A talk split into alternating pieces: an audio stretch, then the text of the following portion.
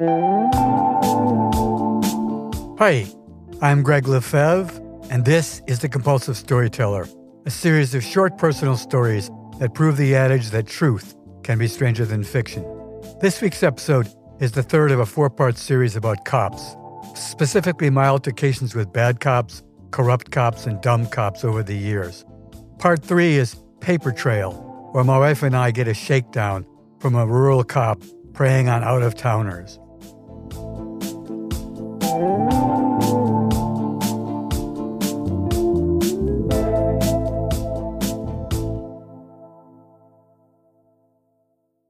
As mentioned in the intro to a Bad Cop episode from last season, after the police killed George Floyd, I made a list of all the times I'd had difficulty with the police. I came up with 36 instances, and I recount another one of them here as a cautionary tale. Had I been a black man or a brown man, any one of these 36 run ins could have been fatal for me. Bad cop, bad cop, paper trail. My wife and I are headed from New York City to Prince Edward Island on vacation. The ferry only crosses to the island a couple times a day, so we have had to plan our trip accordingly. As we drive through New Brunswick, there's lots of construction and the summer traffic is slow. So to make the ferry, I have to really step on the gas along the final straightaway in New Brunswick that runs from Pictou to Caribou, where the ferry leaves from. As I speed along, I look at my rear view and there's a cop car with its lights flashing and siren wailing. I pull over, and the officer approaches our car. After he asks for my license and registration, he says, Do you have any idea how fast you were going? Sorry, officer, I don't. Well, do you know what the speed limit is along this stretch of Highway 106? Sorry, officer, I do not. Seems to be a lot of things you don't know. We're trying to make the ferry, sir. Any chance you could just let us off with a warning? No chance, he responds. The regular fine in these parts for speeding is $100, not to mention the added fine for reckless endangerment because you were going almost 20 miles an hour over the limit. Isn't there anything I could do to. Then he interrupts me and says, You can plead guilty to me and pay a cash fine of $100. I look in my wallet. Officer, I'm sorry. I- I'm happy to pay you, but I don't have that much cash. God, there's an awful lot that you're sorry about, he responds. He then shakes his head and looks off into the distance across the flat marshland on the side of the highway. I can write you a check for $100. Okay, let's do that. You can make it out to Donald Ridgeway, and I'll square it with the department tomorrow. Oh, thank you so much, officer. I really appreciate it. I write the check, and my wife and I smile at each other as we continue on our race to the ferry speeding all the way because Officer Ridgway has told us there are no more radar traps before the ferry terminal. I say to my wife over the roar of the engine, Yeah, he'll square it up with his department in the morning.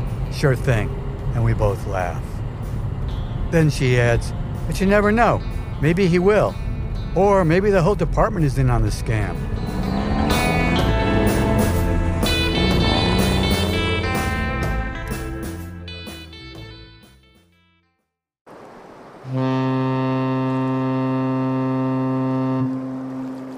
We're the last car on the ferry, and as we stand at the deserted railing overlooking the choppy waters of the Gulf of St. Lawrence, with the wind blowing in our faces, I yelled to her, I can't believe how brazen the cop was to take a personal check for a bribe.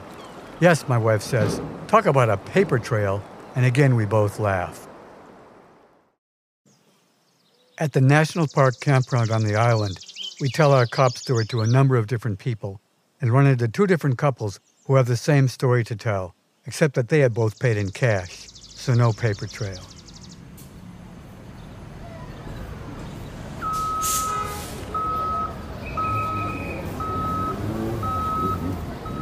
When we get back to New York, I keep meaning to call the Pictou Police Department and make a complaint, but I never quite get around to it.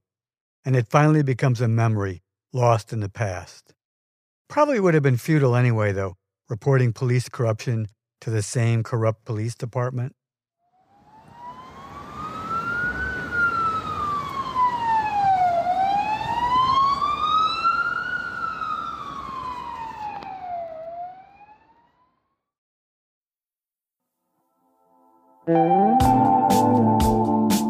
The Compulsive Storyteller is written and narrated by me, Gregg LeFevre, and co produced with Peter Kokoma, who's also made our theme song. If you enjoyed this week's episode, we'd love your help sharing the show. Please subscribe to The Compulsive Storyteller for free on Apple, Spotify, or wherever you listen. And also, if you could leave a review, that would be fantastic. Follow the show on Instagram at The Compulsive Storyteller and check out our website for more information at thecompulsivestoryteller.com. Thanks for listening, and if you don't like this one, the next one will be another story.